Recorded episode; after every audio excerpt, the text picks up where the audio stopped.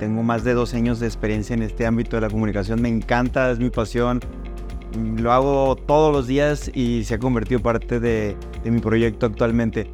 Lo que la gente busca es información rápida, información concreta, información que sea concisa. Y en, en ese entendimiento, si no lo hacemos, perdemos clientes. Porque al final una conversación, sobre todo en ventas, es yo hablo, tú me escuchas, no es solamente yo hablo. Y hablar es una cosa, o comunicar, pero escuchar es otra y va dentro de una unión. Esa es una comunicación asertiva. Y eso me ayuda a ser cada vez mejor. Te tienes que obsesionar. Obsesionar con el mensaje, obsesionar con un discurso ganador. Y si lo haces, estás del otro lado. Automáticamente puedes, puedes dejar dinero ahí en la mesa. Y la otra es que si tú no la tienes, alguien más lo va a hacer. Así es, o sea, y así funciona. Si tú quieres llegar a gente extraordinaria, tienes que hacer cosas extraordinarias. ¿A qué me refiero? Me dice, ellos, para empezar, tienen muy poco tiempo en 15, 20 minutos, oye, esto, esto, esto, si no los atiendes en el tiempo que es tu momento, se te va. Y estamos hablando mejor de una venta millonaria de o muchas propiedades. ¿Cómo me describes en una palabra? Y ahí, ese, ¿cómo me describes? Te puede dar por un poquito de, de camino. Es que te veo muy dinámico, o te veo muy amable, o te veo que generas confianza. Entonces ahí puedes empezar a jugar. Pero también lo más importante es qué es lo que tienes para ofrecer. Una marca desconocida, nadie lo va a comprar. ¿Qué nos ayuda a las redes sociales? Potencialidad. Bienvenidos a Conexiones Profesionales de la comunidad del inversionista inmobiliario de IDEX, en donde platicaremos con los verdaderos expertos del sector inmobiliario y finanzas personales. Lo impresionante de la comunicación es que es una de las habilidades más valoradas en cualquier ámbito. Desde luego que para el trabajo no es la excepción. La comunicación permite a las personas entenderse a sí mismos y a los demás. Esto les ayudará a construir relaciones positivas, agilizar procesos en las tareas y lograr el cumplimiento de los objetivos previamente establecidos. Inversionistas, hoy nos acompaña Manuel Muro, un apasionado por el desarrollo personal con más de 12 años de experiencia ayudando a cientos de personas con su metodología No hables, comunica. Manuel, gracias por acompañarnos. Nos encanta tenerte aquí. Hemos dado una leve introducción sobre ti, pero nos encantaría que tú personalmente nos cuentes un poquito sobre ti. Soy Manuel Muro, eh, tengo más de 12 años de experiencia en este ámbito de la comunicación, me encanta, es mi pasión, lo hago todos los días y se ha convertido parte de, de mi proyecto actualmente. ¿Y qué hago? Pues ayudo a muchos emprendedores, empresarios, a políticos, a reinas de belleza, a darles esa voz, estructurar ese mensaje que tienen que transmitir. Yo siempre digo a la gente que en México necesitamos tres aspectos bien importantes. Necesitamos un buen mensaje, un buen discurso, una buena plataforma, que puede ser una escuela, puede ser una empresa, puede ser cualquier otro, y también algo bien importante, un micrófono. Si juntamos esos tres aspectos, podemos llegar a magnitudes como no tienes una idea. Y hoy por hoy las redes sociales nos ayudan. Manuel, mencionas tu experiencia trabajando con empresas, vendedores y hasta reinas de belleza. Es un abanico muy amplio, lo que nos hace pensar que la comunicación se encuentra en todos lados y es súper necesaria. Mira, en la actualidad el umbral de atención de la gente es de 8.2 segundos. Es esto.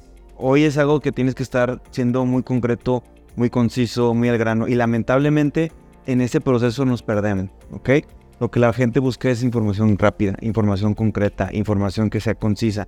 Y en, en ese entendimiento, si no lo hacemos, perdemos clientes a veces por atiborrarlos de información o a, verlos, o a veces por descuidarlos o abandonarlos. Entonces al final es un punto medio, un balance. Cuando somos concretos, y sobre todo es un objetivo. No está pasado de repente que hay gente que te dice, oye Ricardo, fíjate que te quiero decir algo. Y tú, ¿ok? Y luego dices, chin, ya se me olvidó. Realmente no ven un objetivo claro. Y más cuando estamos hablando de gente más analítica o sobre todo empresarios o gente de negocios, ellos no pierden el tiempo. O sea, cuando empiezas a darle vueltas y decirles, se pierden te bloquean o simplemente no te escuchan. Entonces, en resumen, buscamos un mensaje que sea claro, con un objetivo muy, muy específico, que definas cuál es el, tema que quieres transmitir y también qué quieres tú compartir, o sea, como cuál es la meta después de ese mensaje. Y también tiene que haber una retroalimentación. Es muy importante como ir retroalimentando si vas bien, si no vas bien, y no lo hacemos. ¿cierto? O sea, en ese proceso sí recomiendo una retroalimentación, porque al final una conversación, y sobre todo en ventas, es yo hablo, tú me escuchas, no es solamente yo hablo. Y hablar es una cosa, o comunicar, pero escuchar es otra y va dentro de una unión. Esa es una comunicación asertiva. Seguramente muy pocas personas se detienen a pensar en todo esto que nos estás mencionando. cuando tratan de dar un mensaje. Hablando estrictamente del sector inmobiliario, ¿qué nos hace falta para comunicar asertivamente? Para empezar, todos vendemos algo. Desde que tú te levantaste, desde que le mandaste un mensaje a tu pareja, desde que le mandaste eh, a, tu jefe, todo el tiempo nos vendemos, ¿ok? Segundo, la carrera de, asesor de mobiliario es una carrera muy bonita porque depende mucho de la forma que transmites el mensaje a los clientes, la forma que te comunicas, el servicio y todo eso tiene que ver con la comunicación. ¿Qué pasa? Muchas veces en muchas carreras no, no, no, no le damos la importancia, nos vamos más por la parte técnica, que es lo que platicamos, nos vamos más por los aspectos de los, eh, no sé, las amenidades, de los aspectos más eh, eh, técnicos de la construcción. Sin embargo, a veces no ni siquiera es tanto eso, sino es cómo lo transmite, cómo lo dice. Entonces, a todas las personas que ya están, necesitamos ir continuando con ese desarrollo. La gente que no está, está en un excelente momento de hacerlo. ¿Por qué? Porque son habilidades. Yo le digo a las personas, y no sé si tú sabías, pero lo que hoy sabes, en los próximos cinco años, habilidades pueden desaparecer o pueden ser sustituidas por inteligencia artificial o automatización. Necesitamos desarrollar las habilidades blandas o soft skills. Y una de ellas es la comunicación asertiva. O sea, una máquina, o sea, yo te puedo mandar ahorita, sí puedo sacar por chat GTP a lo mejor un discurso, pero no es lo mismo, ¿sabes? O sea, tiene mucho que ver la forma como te lo transmito. Y aparte, si yo leo el mensaje, decir, este no es Ricardo. O sea, no sé si les ha pasado que a veces en la automatización dices, no. Entonces es bien importante que lo desarrollen, es bien importante también la retroalimentación. Voy a poner un ejemplo, no sé tú sabías, pero se dice que para poder llegar a una habilidad necesitas 10.000 horas. Se dice, ¿ok? Para una expertise. Pero yo puedo hacer 10.000 veces algo mal, entonces voy a ser un viejo, pero haciendo mal las cosas. Como la gente que maneja. ¿Te ha pasado? Que manejan, dicen, pero mal. Lo que quiero decir es que hay que retroalimentarnos y hay que tener la cultura de la retroalimentación constante. Pueden hacer un ejemplo, la gente que está inmobiliaria Vamos a imaginar que vamos a hacer un, evento de roleplay o escenarios donde vendo la casa y mis compañeros me retroalimenten de qué hice bien, qué hice mal. O a lo mejor yo soy el que más vende. Quiero escucharte y vamos a, te voy a compartir mejores prácticas en cuanto a comunicación, qué les digo, qué funciona. Y eso me ayuda a ser cada vez mejor. Te tienes que obsesionar. Obsesionar con el mensaje, obsesionar con un discurso ganador. Y si lo haces, estás del otro lado le dimos a clavo. Platícanos del concepto de la comunicación asertiva. El concepto real, digo, puede haber varios criterios y cada quien lo va a tomar. Si lo vemos de una manera muy sencilla, es comunicarme de manera correcta y que la gente me entienda. Si ya lo veo un significado más amplio, es tener la capacidad de decir lo que piensas, lo que sientes y lo que crees a una persona, a un público, y siempre bajo el entendimiento de no perder tu esencia o tus valores y sin afectar a alguien más. Eso sería. ¿Por qué? Porque cuántas veces nos ha pasado que pienso algo, pero no lo digo. Sobre todo en la cultura mexicana y nos pasa mucho en el tema de los hombres. Nos cuesta trabajo decir los sentimientos o cómo nos sentimos ante algo, ¿sí o no? Por otro lado, también pasa que en el tema de subordinación o gente que es arriba de nosotros o viceversa, nos cuesta también trabajo como a veces levantar la mano. Oye, necesito esta herramienta, oye, no entendí esto, no lo hacemos, ¿cierto? Y por otro lado, también con los clientes, hasta nos da pena pedirles algo. Obviamente hay que saber la forma. Oye, ¿por qué no le dijiste? No, es que me da pena. Porque no, o sea, tienes una creencia, un pensamiento, dile al cliente que a lo mejor algo necesita esto, o a lo mejor te equivocaste, o a lo mejor hubo una modificación en el costo, no lo hacemos. Y eso puede afectar esa relación y eso no es una comunicación asertiva. En ese sentido, Manuel, ¿crees que se puede estar dejando dinero sobre la mesa, como coloquialmente se dice? El dinero obviamente viene de una, vamos a decir una venta, ¿no? Viene de un proceso de muchos elementos que al final hacen que se cierre. ¿A qué me refiero? Un ejemplo, desde que tú le hablaste al cliente, más bien, él te habló y no le respondiste de tiempo o no le diste seguimiento, automáticamente puedes, puedes dejar dinero ahí en la mesa. Y la otra es que si tú no lo atiendes, alguien más lo va a hacer. Así es, o sea, y así funciona. Fíjate, eh, ayer estaba en un podcast con un amigo que él trabaja con artistas, pero estoy hablando de artistas de alto nivel. Y él me decía eso, o sea, si tú quieres llegar a gente extraordinaria, tienes que hacer cosas extraordinarias. ¿A qué me refiero? Me dice, ellos, para empezar, tienen muy poco tiempo. en 15, 20 minutos, oye, esto, esto, esto. Si no los atiendes en el tiempo que es tu momento, se te va. Y estamos hablando de una venta millonaria de muchas propiedades. donde quiero llegar es que hay que estar listo, hay que estar preparado, hay que tener el discurso, hay que estar con la información precisa y darle como el, el seguimiento adecuado, porque si no, sí vas a perder una venta. Manuel, sobre nuestra propuesta de valor, ¿qué nos puedes decir? ¿Por qué es tan difícil encontrar nuestro diferenciador del resto? Es muy común, Ricardo, la verdad, y luego me pasa que les digo a veces, en, a lo mejor hasta en una cuando van a una entrevista, digo, ¿y en qué eres bueno? Hasta en el tema de su persona, lo que tú decías, a veces les cuesta mucho trabajo, pero también tiene que ver con introspección. Pero yo le digo a las personas, mira, bien sencillo, tú pregúntale a tu cliente, el que último que te compró, o, o a todos, oye, ¿qué fue lo que te hizo clic de mí? Y ahí puede haber muchos aspectos. Un ejemplo, me ha tocado gente que dice, no, es que a mí lo que me hizo clic es por la gente con la que tú capacitas. O me hizo clic la gente a la cual tú has eh, los, los testimonios. O a lo mejor me hizo mucho clic la confianza de que eh, era un lugar estable, físico, no sé. Muchos elementos que al final tú puedes ir armando y crea un discurso, ¿no? Crea unos, puntos muy cortos como decir, bueno, sí estoy 24/7, pero también voy a estar ahí para lo que necesites y el valor agregado que podemos tener también es que nos, yo te voy a dar todos los números o, las estadísticas o los porcentajes que tú necesitas. O sea, depende mucho también del prospecto, pero mucho tiene que ver con lo que ya has hecho. Tío, si no has hecho una venta todavía que puede pasar, tú ve creando y ve viendo a lo mejor, comparando a lo mejor con tus compañeros y también con lo que tienes para ofrecer, qué es lo que te hace distinto. Fíjate, yo les hago una dinámica muy padre y eso igual lo pueden ustedes hacer después. Es, preguntarle, lo puedes preguntar a tus clientes. Uno, ¿cómo me describes en una palabra y ahí, ese, ¿cómo me describes? Te puede dar por un poquito de, camino. Sabes que te veo muy dinámico, o te veo muy amable, o te veo que generas confianza. Entonces ahí puedes empezar a jugar. Pero también lo más importante es qué es lo que tienes para ofrecer. Ok, o sea, yo puedo ser muy amable y no te ofrecer nada, pues de qué me sirve no la amabilidad. Es una mezcla entre los productos y servicios que tienes y eso te va a ayudar como, ok, sí está esta parte humana, pero también esta parte del producto, lo que les decía en la plática hay mucha gente que deja lo mejor en lo que le llaman el bango en el sótano. O sea, oye, tienes este producto o este diferenciador, ¿por qué no lo dices? O sea, ¿por qué lo guardas? Hay gente que no sé si le dé pena o se le olvide, etc.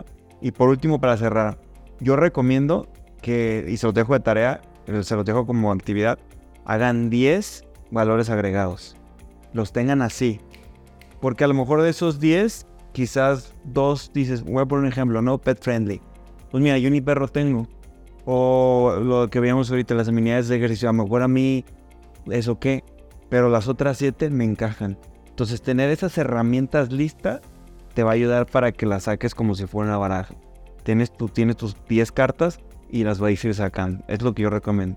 Pero hacerlas, no pensarlas. Porque cuando las tienes, hay una connotación que cuando las escribes con las manos, te sirve como no tienes una idea. Inclusive yo lo he oído mucho en ventas que a veces pasa que un cliente ya sea que está dudoso o está en el proceso y le dices, mira, está bien, piénsalo, pero te voy a mandar 10 puntos porque si debes de comprar mi, mi propiedad o mi... y se los das. ¿Tú crees que no va a funcionar? Obviamente. ¿Los logros profesionales serán importantes como para ser un gran diferenciador? Es que mira, la propuesta, la propuesta de valor puede tener dos caminos, la parte más racional y la parte más emocional.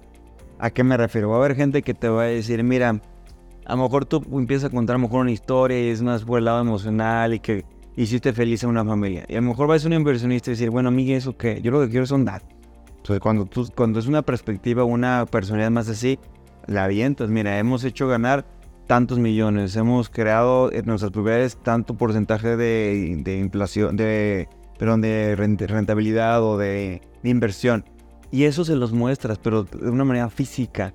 O sea, como tú dices, trae documento, yo digo, documenta tus éxitos, por si los necesitas. O sea, a lo mejor, mira, aquí está, pum, este cliente compró tantas propiedades y, y aquí está su testimonio de que tal cual, ¿no? O sea, documenta numéricamente tus éxitos, puede ser también lo de experiencia. Oye, el año pasado fui nombrado el mejor asesor de, del, tal asociación. Aquí está, mira, por algo lo dicen. Depende también cómo lo vayas utilizando porque también vas a llegar, puede ver que se vea como, como, como show off, ¿no? Como muy presumido, también hay que saber cómo hacerlo. Y en este punto histórico en el que nos encontramos, ¿qué tan importante consideras a las redes sociales desde un punto de vista mercadológico y comunicativo? Mira, la forma de vender ya cambió. O sea, sí, la boca en boca siempre ha sido y va a ser la más poderosa. ¿Por qué? Porque ya lo he recomendado. Pero me ha tocado que a pesar de que es de boca en boca, se termina reafirmando en redes sociales. Es que mira, una marca desconocida, nadie la va a comprar. ¿Qué nos ayuda a las redes sociales? Potencializa.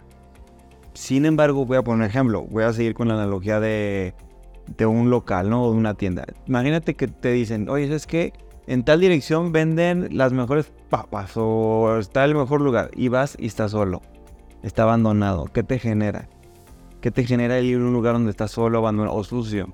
A ver, es lo mismo. Si yo me meto a tus redes y veo un lugar donde tiene una publicación de hace 20 años, como un, imagínate un asesor, o veo que sube cosas que no tienen que ver con el negocio y, y en la fiesta, ¿qué credibilidad me va a dar eso?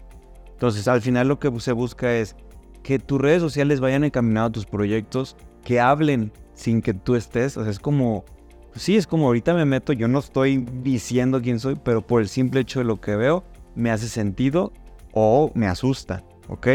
Mira, yo le digo a la gente, en los próximos cinco años, eh, y sobre todo, el currículum va a desaparecer. O sea, no te van a pedir, a ver, ¿me puedes mandar tu currículum de asesor? Claro que no, o sea, las redes sociales es lo que te, aparan, te apalanca. Y eh, en, en, Estados Unidos, para contratarte, si tú no tienes redes sociales abiertas, no te contratan porque les da miedo. O sea, como, ¿y este cuate quién es? Si hay que trabajarlas, hay que alimentarlas, hay que saber a quién le, a quién le hablas, hay que conocer bien tu mercado, hay que crear una imagen, una marca, y te lo prometo que van a tener la oportunidad no solamente vender clientes locales, sino nacionales e internacionales. No lo digo en caso de presunción, pero en mi caso, yo tengo clientes que nunca he visto en mi vida, o sea, todos por medio de la digitalización. Y puede ver acá también, hoy quiero una propiedad, vivo en tal lugar, si se puede, la transacción y tal, ¿no? Y al final es eso, ¿no? Reforzando y terminando. Lo tradicional siempre va a existir, pero las redes sociales hoy depende, no tengo el porcentaje tal y cual, pero yo creo que entre un 50 o 60% de una venta se termina reafirmando en, en, una imagen de red. Porque es como, a ver, ¿quién es el asesor? Lo voy a buscar. Si existe, ¿quién es? Mm, sí o no, no me prefiero otra persona. Entonces hay que estar activos, pero hay que trabajar una estrategia de marca personal. Y estando en redes, ¿Recomiendas manejar, digamos, dos tipos de perfiles? Es decir, el profesional, institucional y uno personal. Hay gente que lo utiliza de las dos maneras, ¿no? Hay gente que tiene su marca, o sea, como su Instagram de su vida y más profesional. Pero hoy la gente busca algo más real, o sea, eso parte, esa parte humana. Entonces yo sí recomiendo que se pueda hacer como algo híbrido, pero no abusar. O sea, un ejemplo, tengo sí mi marca en mi negocio, pero de repente puedo subir un poco sobre quién soy en mis días libres, ¿no? Hoy, hoy soy Ricardo y estoy haciendo ejercicio, como ligeramente esa parte humana porque conecta mucho con la gente. O a lo mejor hoy fue el cumpleaños de mi esposa y una fotografía. O sea, también ir jugando, pero no abusar, porque ahí también se... O sea, ni, ni mucho de acá, ni mucho de acá. Porque al final lo que quiero es ofrecer mi negocio, ¿no? Pero también quiero demostrar la, la parte humana. Fíjate, eh, hay algo muy interesante que llaman los 12 pilares de la vida. Yo no me los, no me los recuerdo todos, pero es crear contenido enfocado a tus eh, puntos más importantes. ¿A qué me refiero? Familia, trabajo, hobbies, ocio, etcétera, etcétera, etcétera. Entonces puedes agarrar unos 4 o 5 y de ahí que tu contenido vaya encaminado a, pero que todo, al final todo vaya al enfoque del negocio. ¿A qué me refiero? Un ejemplo, oye, soy un asesor, hoy te comparto que estoy haciendo ejercicio porque yo el ejercicio me ayuda a sentirme eh, saludable y puedo atender a ustedes con mi servicio hoy estoy, les comparto un poquito de mis días libres. Estoy eh, vine a caminar a tal lugar porque me gusta también desconectarme un poco porque necesito eso para poderte servir de la mejor manera. Sí, entonces hay que jugar, pero al principio sí recomiendo enfocarnos un poquito más en el negocio, ya que empieza a tener más seguidores si empiezas a soltar un poco de quién eres. Para cerrar, Manuel, siguiendo un poco con el tema de los canales de comunicación, la gente piensa que muchos de ellos están a punto de desaparecer y por lo tanto comienzan a olvidarlos. ¿Qué opinas al respecto? Es que sí, o sea, es que hay que buscar la manera de siempre estar en la mente de las personas. Lo que les decía, el que más vende es el más conocido. Mira, puede ser de muchos aspectos. El chiste es bombardear. Tío, es una palabra fuerte, pero si no es por aquí, es por allá. Mira, sí hay muchas personas que no abren correos, pero no podemos generalizar. Entonces, si tiene la disponibilidad o tiene la opción de hacerlo, utilízalo. La mejor manera de saber qué tan efectivo es, mide después. un ejemplo, ¿no? Oye, ¿cómo fue que te enteraste de mí? ¿O qué fue lo que te hizo tomar la decisión? Redes sociales, ya empiezo a medir. No, pues un correo, empiezo a medir. Pero volvemos a lo mismo. Mucha de la venta se peloteó por un correo, regresó a la red y terminé contigo físicamente. O sea, es como Voy a poner ejemplo, eh, los podcasts. A mí me ha tocado gente que derivado de un podcast toma un curso. Que derivado de LinkedIn toma un curso. De un evento de networking toma un curso. O sea, es, no te puedo decir cuál es la más efectiva porque depende mucho del producto o servicio, pero hay que estar en todos lados. Obviamente aquí eso es importante para cerrar. A lo mejor lo que puedes hacer es un diferenciador en el mensaje que se mande en mailing con el mensaje que mandes en tu red o en tu Instagram. Porque a lo mejor necesitan un video más dinámico y a lo mejor acá algo que sea un una, lo he visto mucho, ¿no? Eso es en el cuerpo del correo, una frase grancha o algo como muy gancho. Y acá en el, a lo mejor una imagen, no sé, algo que sea interesante, pero que sea mensaje diferente, pero al final lo combine al, mismo objetivo. Ese era lo que yo recomendaría. Manuel, queremos agradecerte mucho tu tiempo y tu apertura para compartir con nosotros y con la comunidad del inversionista inmobiliario toda tu experiencia. ¿Te gustaría cerrar con algo más? sí le recomendaría a las personas que, sobre todo, a veces la gente adulta o de cierta edad les tiene miedo a las redes. Yo tengo una socia que la señora tiene, ¿qué te puedo decir? 50 años. Yo más o menos, ella psicóloga le va muy bien. Y le va, como no tienes una idea, y vende, pero es, es el hecho de no perderle miedo a... Y yo digo la analogía y con eso termino, es, imagínate que tu forma de vender es como si ahorita agarro una, una caña de pescar y me pongo aquí afuera, con una caña de pescar. ¿Cuántas personas o cuántos pescados voy a agarrar? ¿10 a lo mucho? ¿Qué pasa si agarro una red y la aviento? Ese es el poder de las redes. Entonces no le tengan miedo a hacerlo. Anímense, sí prepárense, edúquense. Sí vale la pena porque tus ventas pueden llegar del 10 a 20, 30, 100% y lo he visto, y lo he visto en el giro que quiera. Manuel, como ya te lo hemos mencionado en las diferentes ocasiones en las que nos has acompañado, nos encanta tenerte con nosotros y te agradecemos siempre por estar en la mejor disposición para colaborar con nosotros. Sin duda, todo lo que compartes con los inversionistas y con nosotros es de muchísimo valor, tanto para nosotros como empresa, como también para la comunidad que nos escucha en Spotify y YouTube. De nuevo, muchas gracias. Bien inversionistas, esto ha sido todo en Conexiones Profesionales de IDEX. Agradecemos a toda la comunidad del inversionista inmobiliario por su atención y su participación en los comentarios. No olviden suscribirse al canal, activar las notificaciones y seguirnos en todas nuestras redes sociales.